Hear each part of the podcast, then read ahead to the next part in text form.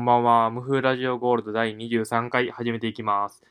えー、そうですね。あの、今回は、あのーお題っぽいメールと、メールというかお便りと、あのー普通のお便りいただきまして、普通のお便りの方は、あの、最後に読もうかなと思います。というのも、ちょっとまあなんか、こう、結構まあ長めのお便りなんですけど、まあ、こ答えはちょっと一つしかないなというので、その一つで、こう、今回はバシッと終わる予定です。はい。はい。では、お題的な方。えー世界の一瞬一瞬が綺麗すぎてってあるっていうことなんですけど。まあ、もう、めちゃめちゃありますよ。あのー徹夜明けの朝とかは大体そうですよね。あのー和歌山にこう、帰省していた時とかは、こう、起きて、起きるというか、あの、あ、そうか、徹夜か。えー徹夜、徹夜して、その、なんていうんですか、こう、作業とか、本読んだりとかして、こう、やっぱこう、で、その、自分のその、じいちゃんの家が、完全に東向きになっていて、こう、夕方とかは結構暗いんですけど、もうそれも結構、あの、西側が、こう、山になっていて、で、夕方結構暗いんですけど、こう、朝がめちゃくちゃ明るい、明るいというか、こう、キラキラするというか、こう、それでこう、部屋の中とかも全部キラキラして、で、俺はもうこう、それが結構、春先とか夏前とかだったんで、こう、なんていうんですか、こう、ガラガラってこう、静かにこう、みんなが起きるように玄関開けて、その、庭でこう、霜、霜というかね、霜じゃない、え？梅雨、朝露がこう、しこう芝生にこう、かかってるのとかを、の中でこう、伸びを、伸びるみたいな。それは結構やっぱりめっちゃ気持ちいいし、で、これ世界の一瞬一瞬が綺麗すぎてっていうこの話自体は結構基本的にはあの、自分の内面の問題だと思うんですよね。自分の内面がこう美しい状態になるからこう世界が輝いて見えるみたいなことだと思うんですけど、というよりかはもう普通にあの、朝日とかっていうのはやっぱり、こう、物を輝かせるっていう力がすごい強くあるなっていうのがあって、っていうのでこう普通に朝日にこう照らされる庭とか木々、山とかがやっぱすごい美しいみたいな。たまらん。まあそれは結構やっぱ徹夜明けとか、徹夜して本とか読むと、その本の世界にこう、ぐんぐん沈み込んでいくような感覚があって、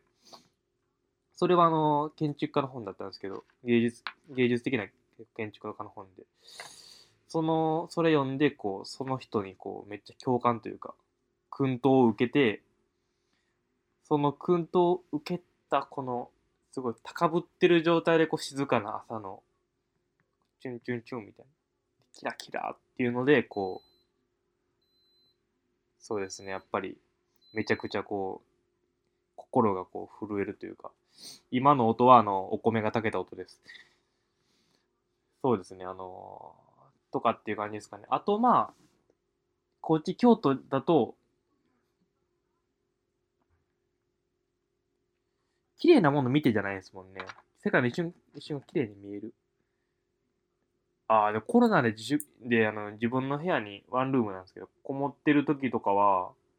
それまであの1階の、しかも道路側なんで、あんまりこう窓開けなかったんですよ。換気とかもせずに。で、それをこう開けるようにしたんですよ。結構日中は。あったかい季節でしたし、こう開けて、常に開けっぱで、こう、布団に寝転がってるみたいな。ただこうギリギリ外から俺は見えへんけど、俺からこう、空とか、こう、隣の家の壁とか、電柱とか、ちょっと緑とか見えるみたいな感じだったんですけど、それはやっぱり、その時は結構ね、コロナっていうこう、しんどい時期の中で、こう、自粛、特に自粛がきつい時期みたいな。俺あの、1ヶ月ぐらいあの、微熱がついたことがあって、まあ多分コロナだったんですけど、ちょっとあの、バイト先とかでもちょっとまあいろいろありました。ちょっと、1ヶ月ぐらい家から出たらあかんみたいになって、なんかこう、もう、もうほぼコロナだろうみたいな。あの、ちゃんとした検査を受けてないんですけど、っていう時期があって、その時期ずっと家いたんで、その時はこう家の中っていう、そのすごい抑圧された状況の中でこう、まあ、ワンワンルームのマンションなんで、そんなしょうもない窓なんですけど、窓開けることでこう、外とこう、そこだけが繋がってて、外だけが、この見えるとこだけが世界みたいな感じの時は結構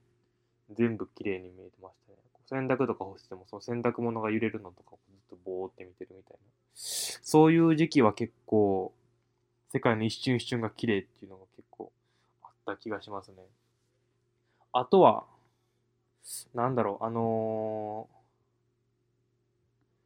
学科、あの、自分の大学の製図室が、まあ、常にほぼずっとずっとそこにいるんですけど、西向きで、これはあの、朝日の逆ですけど、西向きだとやっぱこう夕日が絶対差すんですよ、晴れの日は。毎日綺麗ですよね、やっぱり。で、夕日見るときって、これたまにあの言ってるんですけど、あ、今日も綺麗、今日も綺麗やなって絶対言わないなって思って、これは俺だけかもしれないですけど、あ、今日夕日綺麗やなって、こう、今日は夕日綺麗やなの方で言うんですよ、絶対文脈としては。でも毎日見てると、その夕日を。これはやっぱ夕日の綺麗さって慣れることがないっていうのが、ちょっとこれは結構発見、発見というか、まあ、自然の美しさなんですけど、やっぱ慣れないなっていう。これは毎日違う、絶対ちょっとずつ違うからなのか、自然ってやっぱそんだけ美しいものなのかが、ちょっとわかんないですけど、やっぱ美しい。毎日こう、はぁっていう、はぁっていうのがありますね。はい。あと、世界の一瞬一瞬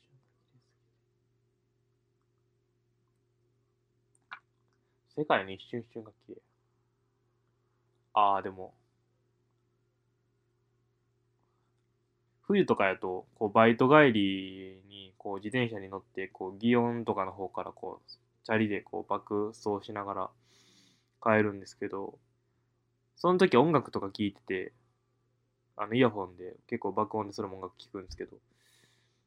その時とかは、結構、こう、主人公感じゃないですけど、やっぱあるじゃないですか。こう主人公感、こう。基本的にこう暮らしてて自分が主人公って思えることってあんまないような気がするというか、なんかちょっと、なんていうんですかね。常に自分が主人公だと思えるって結構すごい、すごいことだなと思うんですけど、あんまなくて、でもこうバイト帰りのチャリとかは結構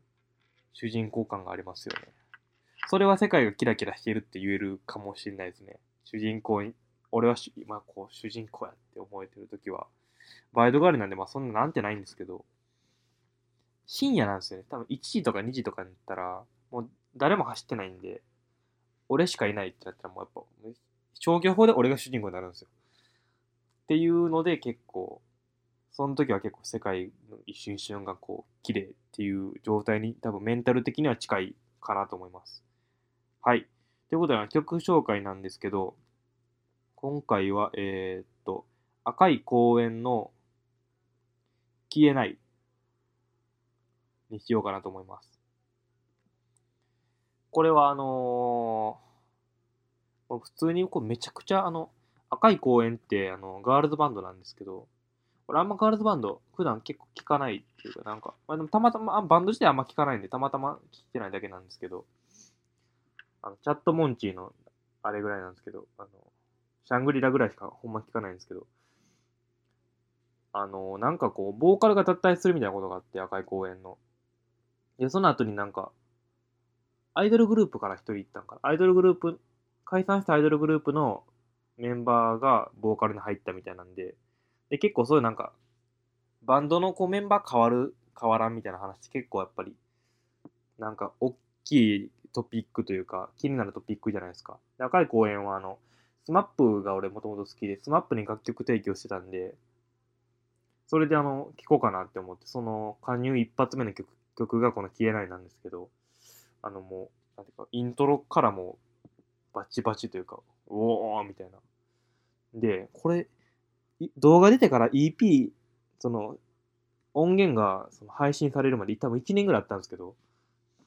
それ、その間結構ずっと YouTube で何十回も聞いたなっていうので、で、実際配信されたらあんま聞かなくなっちゃうんですけど、ちょっと最近あの、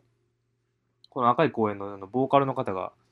あの亡くなってしまって、まだ若い方なんですけど、それでちょっと改めて聞き直したらやっぱり、ああ、いい曲やなっていうので、ちょっと今回は消えないを紹介させていただきます。ということで、赤い公園の EP 消えないからの消えないです。ぜひ聞いてみてください。はい。ということで、えー最後にあのーもう一個のお便りの方を読もうかなと思います。はい。地震って手に入れた時はそれこそ空だって飛べるぐらいはちゃめちゃな元気になって自分の存在をキラキラさせてくれるのに目の前に才能と努力の塊みたいな人を見ると簡単に砕けちゃう。きっとこんなテロを送ってる時点でアウトなんですかね。アウトじゃないです人生最高